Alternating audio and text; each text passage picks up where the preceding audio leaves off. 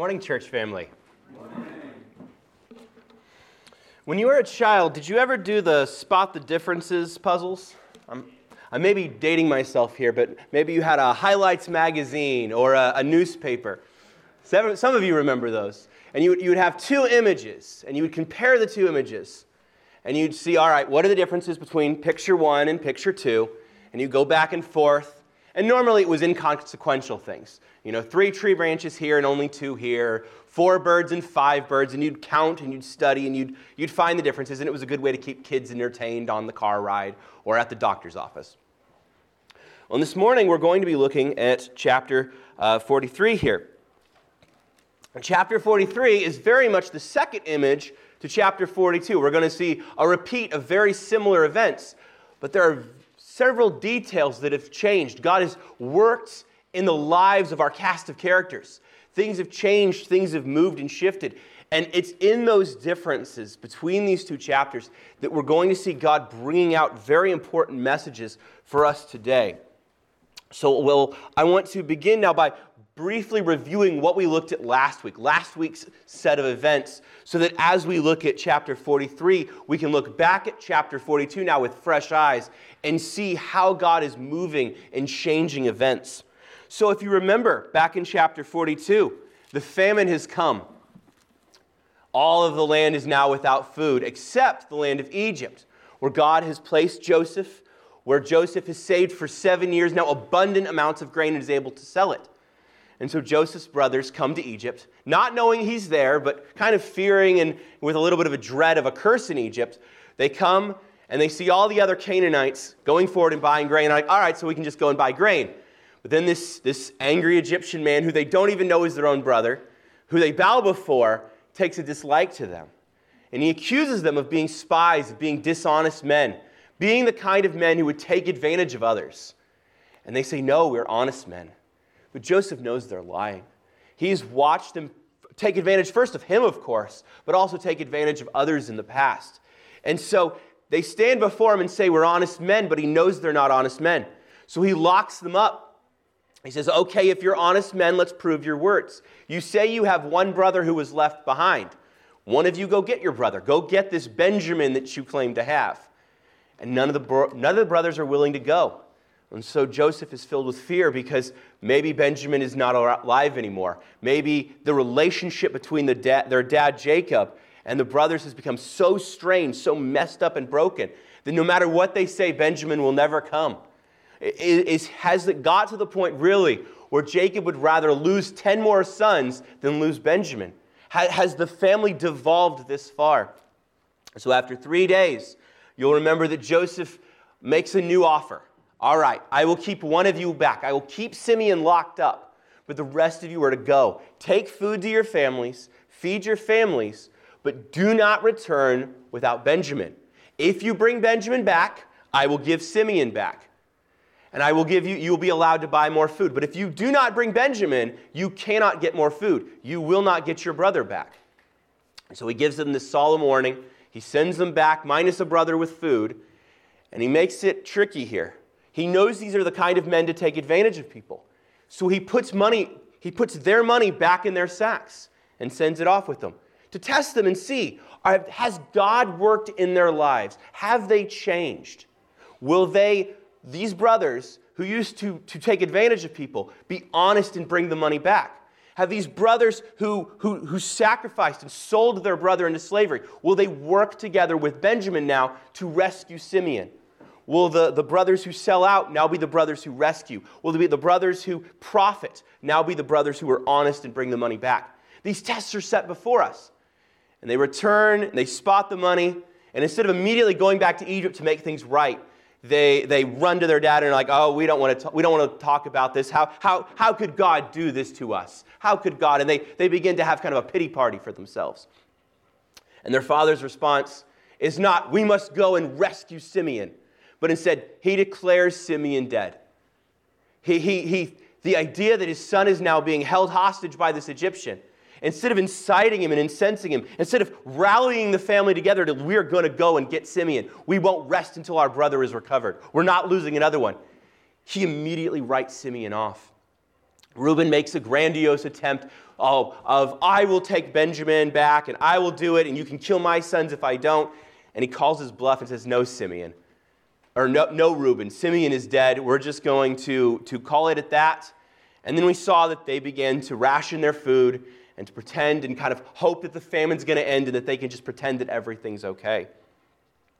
And, and we ended last week's passage on a really heart, heart like, like just curling note of they're going to not go rescue Simeon right away. They fail every single test that Joseph sets before them. He's trying to seek reconciliation, he's trying to look for change in their lives, and yet they're unwilling to change. The stubbornness is there, the sin is there, the generational favoritism, their, their desire for comfort and to pretend that everything's okay when it's not has, has caused their family to come to an even worse state. So, why Joseph is preparing the land of Goshen for them, preparing blessings for them. We saw that they were deprived of all of these amazing blessings, deprived of the union, reunion because they were simply unwilling to address the sin in their lives. But thankfully, the story does not end there. And God is too kind to allow the famine to end early. And eventually, the food does run out. And that's where we come to our text, this morning's passage. Look with me as we look at verse 43. Because now the brothers need to go to Egypt again. And what we'll see in this passage, last week we saw the, the devastating effects of sin. This week, what I want you to see is that God is going to be the one to work healing and to change stubborn hearts. So follow along as I read uh, chapter 43, starting in verse 1. Now the famine was severe in the land, and when they had eaten the grain that they had bought from Egypt, their father said to them, Go again, buy us a little food. But Judah said to him, The man solemnly warned us, saying, You shall not see my face unless your brother is with you. If you send our brother with us, we will go down and buy you food. But if you will not send him, we will not go down. For the man said to us, You shall not see my face unless your brother is with you. Israel said, Why did you treat me so badly as to tell the man that you had another brother? They replied, The man questioned us carefully about ourselves and our kindred, saying, Is your father still alive? Do you have another brother? What we told you was in answer to these questions. Could we in any way know what he said, Bring your brother down? And Judah said to Israel his father, Send the boy with me, and we will arise and go, that we may live and not die, both we and you, and also our little ones. I will be a pledge of his safety. From my hand you shall require him. If I do not bring him back to you and set him before you, then let me bear the blame forever. If we had not delayed, we would have returned twice. Then their father Israel said to them, If it must be so, then do this. Take some of the choice fruits of the land in your bags and carry a present down to the man a little balm, a little honey, gum, myrrh, pistachio nuts, and almonds. Take double the money with you Carry back with you the money that was returned in the mouth of your sacks. Perhaps it was an oversight. Take also your brother and arise and go to the man. May God Almighty grant you mercy before the man, and may he send back your other brother and Benjamin. And as for me, if I am bereaved of my children, I am bereaved. So the man, so the men took this present, and they took double the money with them and Benjamin. They arose and went down to Egypt and stood before Joseph. then Joseph said to Benjamin with them, and he said, he, then Joseph saw Benjamin was with them and he said to a steward of his house, Bring the men into the house and slaughter an animal and make ready for the men. To, uh, they are to dine with me at noon. The men did as Joseph told and brought the men to Joseph's house. And the men were afraid because they were brought to Joseph's house. And they said, It is because of the money which was replaced in our sacks the first time that we are brought in, so that he may assault us and fall upon us and make us servants and seize our donkeys. So they went up to the steward of Joseph's house and spoke with him at the door of the house. And they said, Oh, my Lord, we came down the first time to buy food. And when we came to the lodging place, we opened our sacks, and there was each man's money in the mouth of his sack, our money in full weight. So we have brought it again with us, and we have brought other money down with us to buy food. We do not know what, who put our money in our sacks. And he replied, Peace to you. Do not be afraid. Your God and the God of your father has put treasure in your sacks for you. I received your money. And he brought Simeon out to them.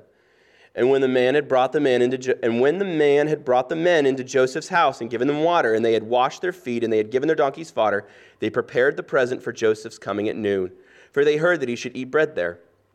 When Joseph came home and brought into the house to him the present that, that they had with them, and bowed down to them to the ground, and he inquired about their welfare and said, Is your father well, the old man of whom you spoke? Is he still alive? They said, Your servant, our father, is still well. He is alive. And they bowed their heads and prostrated themselves. And he lifted up his eyes and saw his brother Benjamin, his mother's son, and said, Is this your younger brother, of whom you spoke to me? God be gracious to you, my son. Then Joseph hurried out, for his compassion grew warm for his brother, and he sought a place to weep. And he entered his chamber and wept there.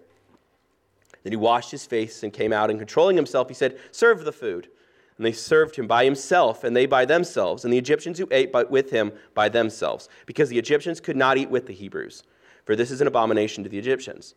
And they sat before him the firstborn according to his birthright, and the youngest according to his youth. And the men looked at one another in amazement. Portions were taken to them from Joseph's table, but Benjamin's portion was five times as much as many of theirs. And they drank and were merry with him. This morning, I'm going to take this passage in four, four sections. First, we're going to look at verses 1 through 10. We'll see Judah's plea. Then we'll look at verses 11 through 14, God chart, God, how God has changed Jacob. Verses 15 through 25, how God has changed the brothers. And then finally, we'll see Joseph's feast in verses 26 through 34. And in all these passages, we'll see how God has begun to heal these relationships and how He's changing these stubborn hearted men. So, look first with me at, our, at verse 1. We see that they've run out of food. The famine is still continuing, and they're finally out of food. And, and Jacob begins the conversation with this half hearted attempt Go buy us a little more food from Egypt as if buying a little food from Egypt is like a, a, an escape clause. You know, maybe we can get a little bit of food and buy us some more time to decide whether or not we want to send Benjamin as a rescue for Simeon. He hasn't made up his mind yet. He wants to see if we can delay just a little bit longer, if they can kind of keep this status quo that shouldn't be there going just a little bit longer. And Judah finally, in verse 3, puts his foot down. Says, No, Dad, that's not an option. We're not going to go all the way to Egypt waste food and water to get there, only to be turned around to have to come back and get Benjamin and make another trip. That's, that would be a waste of our time. It won't work. We're not going to do that. And so he speaks truth to his dad. And verse 10, I think, like I said last week, is so important. They've delayed twice now the, the length of the journey. So, from, from their perspective, they've been, they've been rationing the food. And from Joseph's perspective, you know, he sent his brother out with food and he saw how much food they have. It's been twice as long now. They should have been back already. And so you can only imagine how Joseph is waiting and wondering, what's become of my family? The Canaanites who come to buy food have come two or three times. My family's only come once. They bought enough food for, you know, maybe it was a few weeks or a few months, and it's been double that amount of time and they haven't come back. What has happened to my family? Aren't they going to ever even try to rescue Simeon? And, and, you can only imagine how worried he must be from his perspective. Of course, the brothers don't know this. All they see is that they're slowly, slowly starving to death, and they have children. And, and Jacob has, has delayed and stretched out this process. And so now they have to confront their father. And I think, I think this conversation that Judah has with his father can be a, a first application for us. Because Judah has to have a very difficult conversation with his dad. And unfortunately, all of us in different seasons of our life will have to have hard conversations, sometimes with our parents, sometimes with siblings, other family members. Maybe it's a conversation with a professor, classmates, a boss or a manager at work, an authority figure who, who is caught up in either sin, the consequences of sin, or, or just has become stubborn on a path that is unhealthy. And there has to be a conversation. Hey, what is happening in our relationship right now? in our family dynamic, our church dynamic, our work dynamic, our school dynamic. This is unhealthy and it cannot go forward.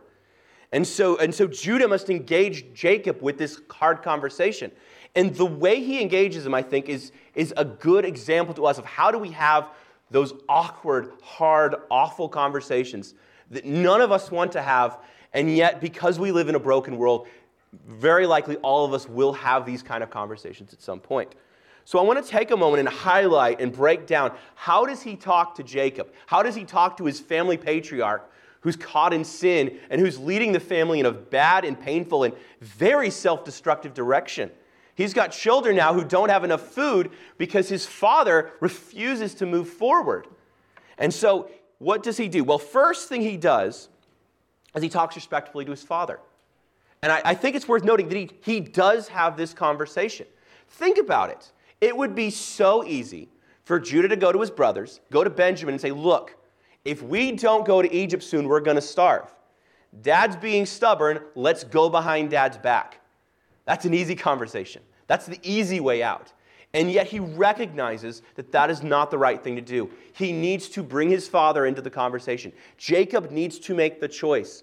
Jacob's obsession with Benjamin, his idolization of Benjamin, his, his trusting of Benjamin as being his heir now, has put the family in danger. And so this decision for Benjamin to go to Egypt needs to be Jacob's decision. And so he honors his father by allowing his father to be the one to make that decision. The second thing that he does, as he's respectful to his father, is he states the facts. And he, he lets him know look, if we do not bring Benjamin, we will not get food. There is no point in you sending us without Benjamin. That won't work. And he doesn't, he doesn't editorialize it. He states what is clearly going to happen, one way or the other. He doesn't call his father a fool. He doesn't rub it in his face. He doesn't make big, grandiose statements. He simply states what is true. And it's, it's worth noting, thirdly, here, that he doesn't waste time blaming others. It's, you'll notice Jacob's response. Immediately, upon facing facts, Jacob wants to talk about blame. He wants to talk about what ifs. What if you guys had just not mentioned you had a brother? Then we wouldn't be in this mess. It's, it's your fault we're here. He wants to immediately go back to the past play a what if game and start blaming and, and dredging stuff up. And, and, this is so true in our own lives, isn't it? This is true in our own hearts and the hearts of our own family members. When hard situations come, where do we always want to go? Well, what if this hadn't happened? What would you have done if I had done this? What, let's, let's go back and, and rerun the scenario a few more times. And this is, of course, where Jacob takes things. He takes things right off into the hypotheticals. He takes things right off into the how do we start uh, putting the blame out? How can I make you feel bad for doing this to me? And Jacob shuts him down. And Jacob doesn't, doesn't throw the blame back on him. He says, Look, there's no blame to be had. No one knew this was coming. And this is what has happened, so now we need to move forward with the decision. He doesn't try to make Jacob feel bad in return. He doesn't retaliate against his father. He simply says, Look, you can, we can talk blame all day, but that's not going to feed our children who are starving. We need to take Benjamin to Egypt. And he, he moves the conversation forward. And he recognizes the stakes. Fourthly, he's recognizing it, it's going to be hard for Jacob to let go of Benjamin. Losing, jo- losing his first, first son, losing. Uh, losing Joseph was devastating to Jacob. This has dramatically shifted his personality. If you remember Jacob earlier in our story, as we followed his whole life, he was the scheming, the wily one. He was the one who always had a plan. He was the one who got it over on his brother Esau multiple times. He's the one who had to figure out his way around Laban for all of those years. And then when his son was taken away from him, ever since then, all he's been able to do now is cling to Benjamin.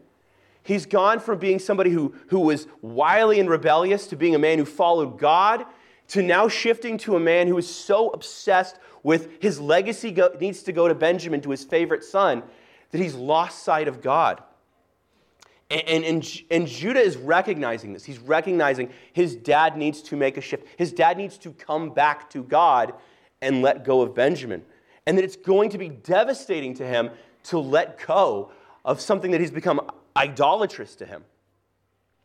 And, and we'll, you'll note too that as his dad begins to present ideas, the, the next thing he does is he's willing to work with Jacob. So Jacob wants to bring, send a gift? Sure, Dad. You want to put a gift invo- and involve that? Absolutely. I will take your gift to this man. And he also, and more importantly, he's willing to take the blame, but only if the plan fails. And see, this is where he's different this is our big difference here, one of our first differences between what Reuben said last time. Reuben was ready to put his own children up on like the chopping block and say, All right, you hold my children hostage and I'll go and rescue Simeon. And he got called out for that bluff. Judah does not put his own children on the line. He doesn't put himself on the line because the fact that they're all out of food, they're, all of their lives are already on the line already. There doesn't need to be a hostage exchange here. They are brothers in a family. They should be able to work together as a family to go on the rescue mission, and no one should have to die to go rescue Simeon. He's bringing things back into reality in, in, in, a healthy way that a healthy family should conduct business. And so he says, Look, if there is blame, if this plan fails, if Benjamin doesn't make it back, I will take the blame. Not you may kill me, not you may kill my family, not anything dramatic or grandiose, but a simple recognition of, look, I will take the blame if the plan fails, but I'm not going to assign blame because we haven't even started the plan yet. And so he's, he's, he sets the stakes back to a reasonable place. He moves the goalposts back to where they belong and stops blowing things out of proportion. And so he sets things very clear with his father. And it's worth noting two more things that might be a little less obvious. The first is he doesn't get his brothers involved. You notice that he says that this is a deal between, this is an agreement between you and me. Judah and Jacob are making this arrangement. He's not bringing the other brothers in on this. They're going to go with him, but they're not part of the deal. Why is that? He's simply he's not complicating things. Because yes, his dad might trust him, but maybe he trusts Levi a little bit less. And maybe if, if all of them are involved, it'll feel like a conspiracy. Maybe it'll feel like the siblings ganging up on him. But he says, No, this is between you as a man and me as a man. Me as a son who respects you, you as the father who needs to make a tough decision. And so he keeps the decision clear and distinct for his father's sake. The other thing he does, and I think this is interesting, is that he doesn't go deep into the past. It would be really easy here for him to dive into all of the horrible things that Jacob has done throughout his entire life. You know, dredge up all of those mean, scheming things his dad did and say, Look, you were a mean, horrible, scheming person. You deserve this. You deserve to lose Benjamin. How dare you play favorites for decades with your children and, and get us to this point? This is your fault. He doesn't dredge up Jacob's past, but he also doesn't dredge up his own past. He doesn't at this point repent of what he did to Joseph. He doesn't say, You know, your son Joseph, you lost him because of how badly you treated me, and it caused me and my brothers to turn against him. And that's your fault, or that's our fault. He doesn't get into that blame game. He recognizes there's a situation at hand. We are starving, our children are starving, and we need to move forward as a family to go rescue Simeon and get the food and go to Egypt. There will be a time for their family to deal with past sins. There will be a time of repentance, a time of confession. But in this moment, that's not the right place. He recognizes that there's a decision that needs to be made, and so the family rallies around this decision. And he makes it clear and simple. He's respectful to his father, but he's also very, deter- very, very clear with his father. He's not going to allow his father to play games with the family while the, chil- the, the grandchildren are starving. And so he provides us this picture of being firm but gentle, resolute but compassionate, willing to understand the stakes but determined to, to help the family move forward. And, and, and Judah, in this moment, shows us why he is going to be the one to be leading the family forward from this point. He, he's showing us why he's going to be the line of kings. He's going to be the line of leaders. We're going to see even more development from Judah in future chapters. But this is the beginning of us starting to see Judah not just as one of the other sinful brothers, but as the, as the next family leader.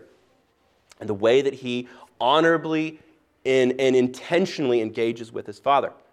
So, so that's, how, that's how Judah is engaging in this very difficult, very painful family, family drama. Let's look at how, how Jacob responds to it. How does Jacob respond to this really hard truth? Look with me now at verses, at, at the next set of verses here, verses 11 through 14. Jacob, Jacob responds with, with three things. He recognizes the truth of what his son is saying. He, he responds with three things. First thing is a gift. He's like, all right, you guys can go, but I'm sending a gift. I'm going I'm to put together some stuff and I'm going to send a gift. The second thing is he gives him financial advice take double the money. We can't be playing around with that extra money that we got. You're taking that money back in full, and you're taking back a new set of money to buy food this time. And the third thing he sends is what? He sends Benjamin. And, and I want to look at those in just a little bit more detail here because I want you to catch this. The first thing, this gift, Uh, he sends a little honey, gum, myrrh, pistachio nuts, and almonds. So, honey and uh, gum and myrrh being some incense, and then uh, pistachio nuts and almonds. This sounds like a kind of a silly little gift basket almost. It's, it's worth noting how kind of oddly absurd this, this gift that he's sending. There are a lot of gifts given in Genesis, and this is one of the smaller ones. If you remember when, when Abraham had a small lunch for his visitors, chapters ago, maybe months ago now, I guess. Uh, he wound up making hundred, like dozens and dozens of cakes and meats and all of this, this big elaborate feast. And Jacob now is presenting this gift. He's presenting a very small gift because this is to show us that he's, he's losing his fortune. This is about all he has left. The goodness, the fruit of the land is dried up. This is probably his last little bits. This is the last of his bedtime snack nuts the last of his honey, the last of all of the little bits of goodness that, that he has because he's the patriarch and nobody else has any of this stuff left. And he's taking the last little bits of the things that he has, his comfort items, and he's sending them to this harsh Egyptian man who's holding his son hostage.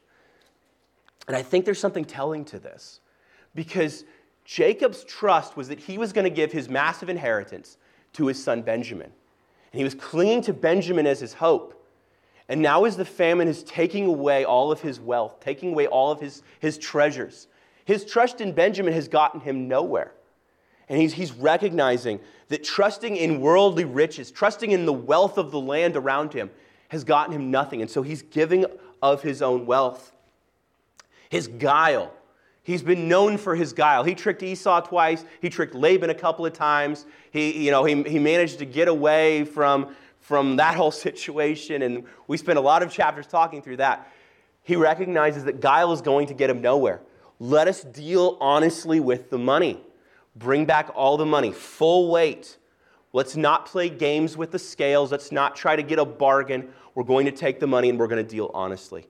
So he's, he's turning from his old path of how can I trick people and get, up, get one up on people.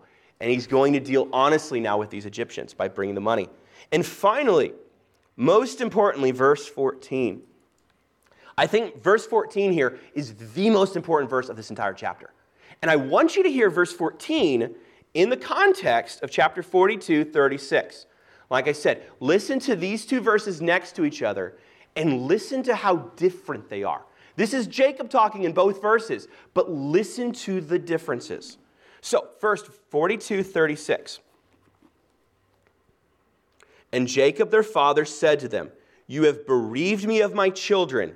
Joseph is no more, Simeon is no more, and now you would take Benjamin. All this has come on me. Three things. He's blaming his sons. This is your fault. Simeon is dead, and I'm the victim in all of this. That, that's his main statements here. You guys screwed me over. You guys messed me up. Simeon is as good as dead to me. I don't care about my son who's in, in Egypt. I'm the victim. Poor me. All of his eyes are on it. He's, his eyes are on himself. This has come upon me. You hear his heart there. You hear how all of the sin and the lies he's believing. That's where Jacob is. Now listen to where Jacob is now. 43:14. May God Almighty grant you mercy before the man, and may send back your other brother and Benjamin and as for me, if I am bereaved of my children, I am bereaved. All three things have been reversed. He says, May God grant you mercy. That's important. He didn't say, Judah, don't you dare screw this up. Judah, my trust is riding on you. I'm, tr- I'm counting on you, Judah. No. He takes his trust off of his sons. He takes his, his eyes off of himself and his sons. Finally, he's placing his eyes back on the Lord. He says, if this thing is going to happen, it's going to happen because God is faithful. And so he finally, God brings him to the end of himself. He stops running from God. He looks to God and says, God Almighty is going to be the one who has mercy. And so he turns his eyes off of his sons and puts his eyes back on God, finally trusting God again. And then he says, Your other brother in Benjamin. He's admitting here he was wrong. He called Simeon dead. And now he's saying, I want Simeon back. And you'll notice that he says he wants mercy for all of them. Remember in the last chapter, he sent the brothers out as if they were expendable. He wasn't praying over his sons as they went to Egypt. He said, Go forward. I've got Benjamin. Benjamin is safe, so that's what matters. You guys go get bread, and whoever comes back with bread, well, I'm glad you guys made it back with bread. Now he's sending his sons out, and he's trusting all of his sons, Benjamin and the others, to the Lord. And there's a trusting of God of his whole family. He's, he's, he's switched his eyes off of his circumstances. He's looking to the Lord and saying, God, you are in charge of my whole family, my whole family. Not just God watch over Benjamin, God watch over all my sons. God, bring back Simeon to me. I was wrong. Simeon is not dead. Simeon is in need of rescue, and it was wrong of me to wait, wait and not rescue him. And so he acknowledges that Simeon needs rescuing. He's, he's stating, it, in stating it this way, he's saying, I was wrong. He admits his fault. And then finally, that last line As for me, if I am bereaved of my children, I am bereaved. And this is the opposite of how could this happen to me? Because how could this happen to me is looking at God and saying, God, I'm discontent with what you've done. If you were in Sunday school this morning, we talked about discontentment. I, how dare you do this to me, God? And instead, what he says is, God, if, if, if you punish me, if none of my children ever come back, I accept that. I accept that I am deserving of punishment. I'm accepting that I have sinned against God. If this is the consequences that God wants for my life, I accept the consequences of me losing all of my children, Benjamin and the others. And he's willing to be at the place in his life or whatever circumstances God gives him, he is going to accept those consequences. He has finally opened up his life. He's not trusting in his guile, he's not trusting in his legacy, his inheritance in Benjamin. He's not trusting in him figuring things out. He's trusting that God is going to sustain his sons and that whatever happens will be because God decides for it to happen. And in him trusting God fully with all of his life, he's opening his hands. And ironically, and beautifully because he reaches this point, because he's willing to let all of his wealth go, all of his sons go, all of his, his plans and his scheming go, God is going to reward him magnificently. Uh, we'll, we'll see here in a few chapters. He sends off this, this small gift, remember, you know, the, the little bit of nuts and the, the honey. You don't, you don't see that in like a little like Walgreens gift basket or, you know, one of those gift baskets you see at the stores and it's like, I don't know, it's a, you got all the, the honey here and the nuts here. You know, he's got this little gift he sent. He sends out this little tiny gift. He sends all of his sons out. What he has no idea what's coming back to him is 11 sons with the promise of the 12th being still alive. He couldn't even begin to hope that that's true. And, and to prove that Joseph's still alive, Joseph's going to prove that he's still alive by sending donkeys laden with gifts, wagons of gifts he sends out the last of his little bit in this little gift basket, and he's going to get back cartloads of the wealth of Egypt. The most luxurious foods are coming back to him. He doesn't know it yet. He doesn't realize that in, in, giving his life to God and surrendering to God and saying, God, my family, my legacy, my plans, they're all in your hands, God is going to abundantly bless him beyond his wildest dreams. Everything that he needs is going to come to him. But first, he has to surrender his life. First, he has to allow his sons to go and allow his sons to also be changed. And I don't want us to miss this simple application here. As we look at these two passages, we look at his bitterness of this stubborn old man. And there may be stubborn old men in your own lives. Maybe, maybe in your own heart, even if you're not a man, and maybe if you're not old, you're a stubborn old man at heart. And yet, God changes him. God moves him. And only, only God can do that kind of moving. Only God can bring him to a place where he's able to say, God, whatever happens, happens. If I'm bereaved, I'm bereaved. You know, Joe, Joe, he could have said here, I'm going to never forgive you for this, Jacob, uh, Judah. I'm never going to forgive you, Judah, if you screw this up. He could have said, I, I'm going to curse God because God has brought me to the state, but he doesn't. He accepts God's will for his life He accepts what God is doing. He stops running from God. There's a simple application here I don't want us to miss, and it's God changes stubborn people. God doesn't give up on stubborn hearts. God moves in ways and changes people who we and the world look at and say, that person is unchangeable. So, friends, if there's someone you're praying for, if you have a family member or family members if you have a friend, a colleague, a classmate, someone in your life who is so stubborn, who refuses to listen, who refuses to hear, keep praying for them. God can change them. If God can change stubborn Jacob's heart, this wily, old, grouchy schemer, he can change your friend, your loved one, the person you care for's heart too. Keep praying, keep waiting, keep watching for God to work. Take courage from this verse as we see God change Jacob's heart. Because if God can change his heart, he can change anyone's heart. God can work and move. And friends, if you're the one running from God, if you're the one who is angry at God for the past, angry at God for the circumstances, recognize this that God is calling you to stop running from Him, that you can't outrun the famine, but instead He is calling you not to run and to be angry and to blame Him, but to put your life and trust in Him so that He can then turn and bless you. You're not running from the, the, the, the cursings, you're not running from the famine, you're running from the blessings that He would have for you. And so I'd encourage you, if you are running from God, to come back.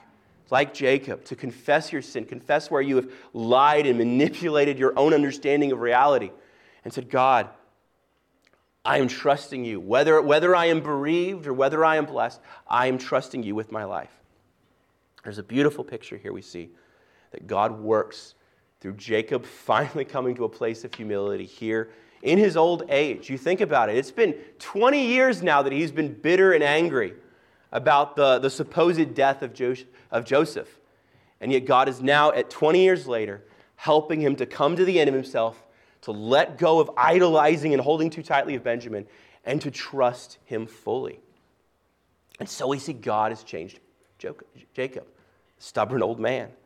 Now let's look at verses 15 through 25 and see how God is beginning to change his brothers as well. Our scheming, crazy brothers who, let's be honest, take after their father.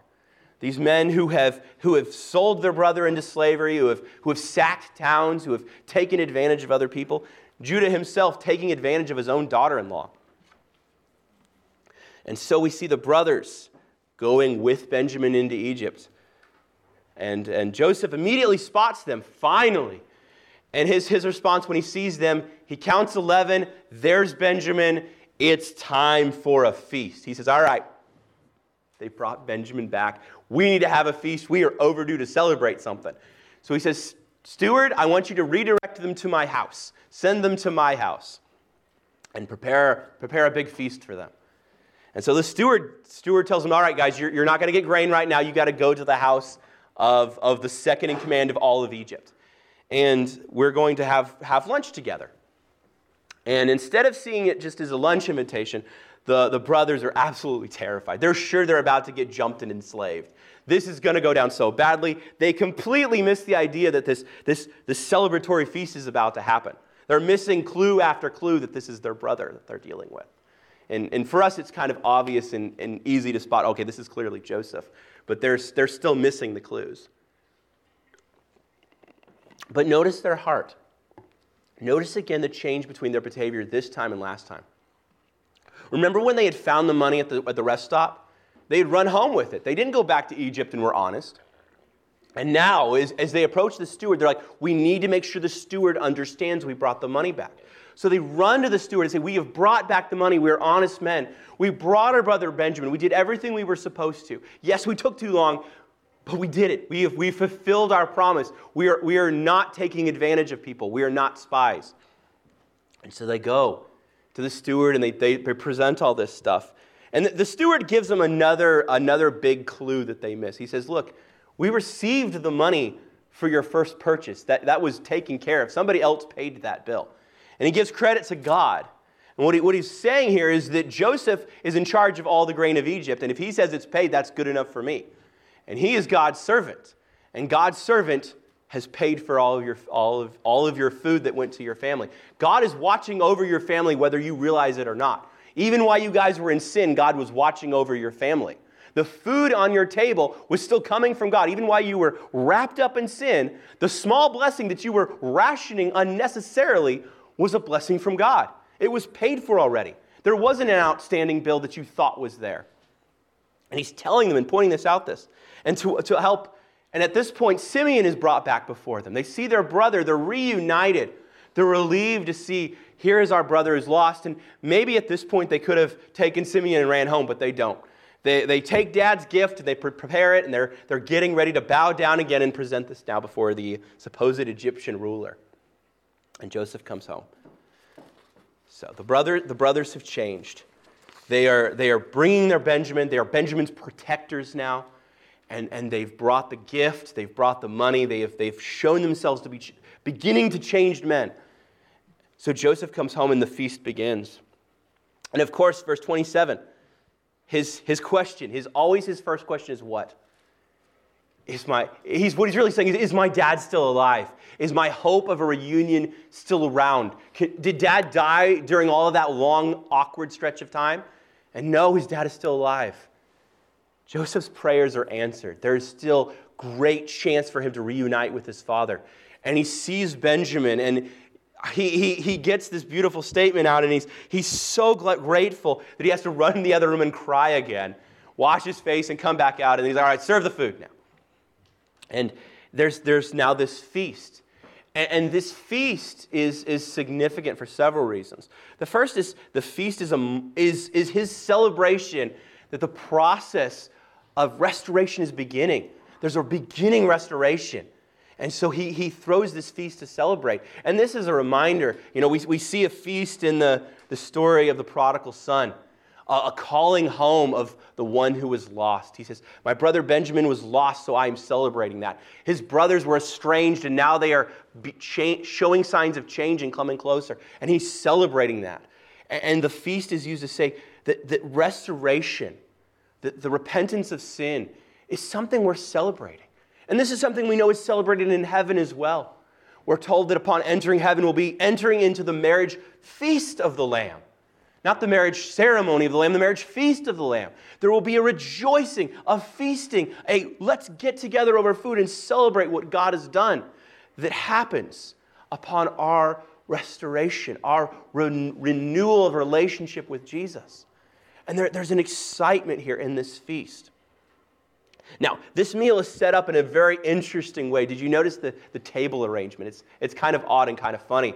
You see, because Jacob is not Egyptian by birth, he has to eat separately. He's also eating separate because he's the master, which is probably why his brothers missed this.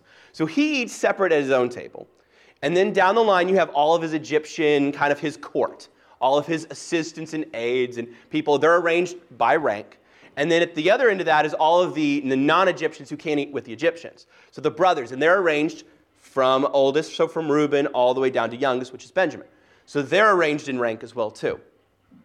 And as with most ancient societies, the food is brought out. So you serve the best food to the master's table, and then it kind of proceeds down. So if you're at the best table, you get the good stuff. If you're at the back end, you get the stuff that's kind of like whatever the leftovers are.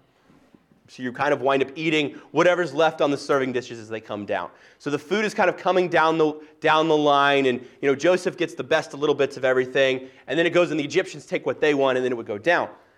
But, but Joseph, delighting that his brothers are there, kind of skips the Egyptians over here. And he begins to send food directly from his table past the Egyptians straight to his brothers. And, and they're, served in, they're served in birth order. He's recognizing the birth order. So Reuben goes first and gets the first nice big piece. And then the food goes down. But Joseph makes sure that Benjamin gets five times the amount of everybody else. So he's getting a big helping plate. You know, the little brother is now getting spoiled again. Why does Joseph do this? Think about it. Because he wants to know what are his brothers going to do if Benjamin gets favoritism treatment again? How are they responding to favoritism? That was the thing that got him thrown in that pit at the beginning and started this whole process. He wants to see if Benjamin is treated generously, are the brothers going to grumble and complain? Look at verse 34. Portions were taken to them from Joseph's table, but Benjamin's portions were five times as much as any of theirs. And what? The brothers grumbled, the brothers complained, the brothers made snide remarks? No, they drank and were merry with him. They're still rejoicing together and enjoying the feast. There's no reaction, there's no response.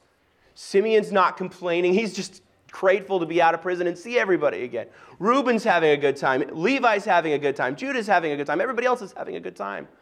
the, the favoritism that, that dad had enforced at the table of some sons getting more food out of birth order has, has, has not has evaporated that, that, that bad dynamic this is probably the first time all 12 brothers have eaten together and gotten along you know this is, this is a, a, a historical event the only person missing of course is jacob but the family is eating together and it's not being marked by, by divisions and by fighting and Joseph is seeing change in his brothers. Here are his brothers rescuing Simeon, protecting Benjamin.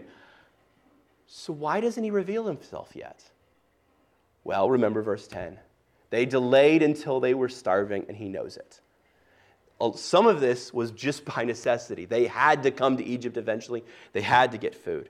And so he's going to do one more test. Next week, we'll see his next test. He's got to see are the brothers just protecting Benjamin? Are they just rejoicing because they're happy to finally have a big full meal that they haven't had in months? Or have they really changed? You know, it's more than just do they have that worldly sorrow or are they sorry for the consequences. He wants to see godly change. So he's going to provide one final test for them to pass, one final chance to prove that they are really going to protect and love their brother Benjamin. Will they fight for Benjamin? Will they, will they stand up for Benjamin? Because if they're the kind of brothers who will stand up for Benjamin, they're the kind of brothers he can finally reveal himself to, finally be reunited for, finally for, finish the process of forgiveness with. And so there's going to still be one more test that we'll see next week. But as we see from this passage, God is working on this family. And, and as we close this morning, I want you to be encouraged that God works in stubborn families. Maybe you come from a stubborn family. God can work on stubborn families. God can work in stubborn hearts. Maybe you have a stubborn heart. I know I have a stubborn heart. And praise God, God worked on my stubborn heart. And, and, and the, if there's someone in your life that you're praying for, if, if there's stubbornness in your own heart that you're fighting against, be encouraged. God works on stubborn hearts. And so we see Jacob has finally let go after decades of idolizing Benjamin. The brothers have become protectors. Judah has learned to speak the truth in love. And, to be one, and, and one by one, Joseph's prayers are finally being answered. But it's, it's taking time. And it's happening in ways that maybe they couldn't have foreseen. So, my challenge for you is this as, as we see God working in this family's life, continue to pray and to be, to be hopeful, to seek opportunities as, as, as Joseph has for, for restoration and reconciliation. Looking for God to be the one to make the changes.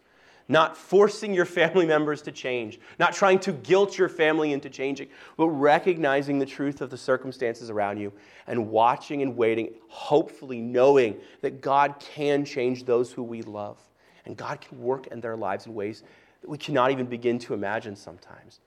Knowing that, that as, as we surrender our lives, as, as Jacob surrenders all of his treasures before God, as we surrender our lives to God, God fills our lives with blessings. As the sin that t- keeps us from God, that keeps us from blessings, that keeps us even from the, the comforts of this life, as those sins are repented of, as those sins are fled, as godly repentance is demonstrated, so God can then begin to bless and to fill and to restore and heal family dynamics. This family was horribly jacked up by, by generations of favoritism, by literal murder attempts. And yet God is going to knit them back together and they're going to come together. Joseph is not just reunited with Benjamin. When the, when the hug finally comes, and brother, I'm brother, sister, I'm waiting for that chapter when that hug finally comes, he's going to hug every single one of his brothers. He's going to hug Simeon. He's going to hug Levi. He's going to hug every single brother who threw him in the pit. And he's going to be reunited with all of them. This isn't a story of God partially restoring a family. This is the story of a family being fully restored. And, and there's a beauty beyond what we, we might earth, in our earthly desires want to expect. And so, as we see God working in this family, I hope it's an encouragement to you to continue to pray, to continue to know that God can do things in your own family, in your own circumstances, in your, in your work environment, your classroom environment, whatever it is. God can make those changes. So pray, friends. Let us pray. Father, thank you that you do not give up on us. Thank you that you can work on hearts with decades of stubbornness. Thank you that you can heal decade old wounds. Thank you that you can help us to have hard conversations, that you can empower us when we don't know what to say. Pray, Lord, that you would give us trust in you. Help our faith, Lord, to grow. For those in our lives who, who are far from you, for those who have run from you, for those who have backslidden, for those who have, like Jacob, claimed to follow God and then fallen into idolatry and sin, we pray for those, Lord, that you would bring them back and restore those. Restore those who are dear to our heart, Lord. Bring those back to our church who have, who have run into the far country. Bring back those who are suffering, God. We know that you are the healer, the restorer, and the redeemer. Thank you, Lord, for this beautiful picture of a broken family in the Bible who you call back to being your own people. Thank you, Lord, that you work in ways that we would never expect, that you work in seasons and times and periods, through famines, through feasts, Lord. We thank you, God, for what you are doing in our own lives, and we pray that we would be ever more vigilant to pray and to trust and hope in you. The blessed name of Jesus, we pray. Amen.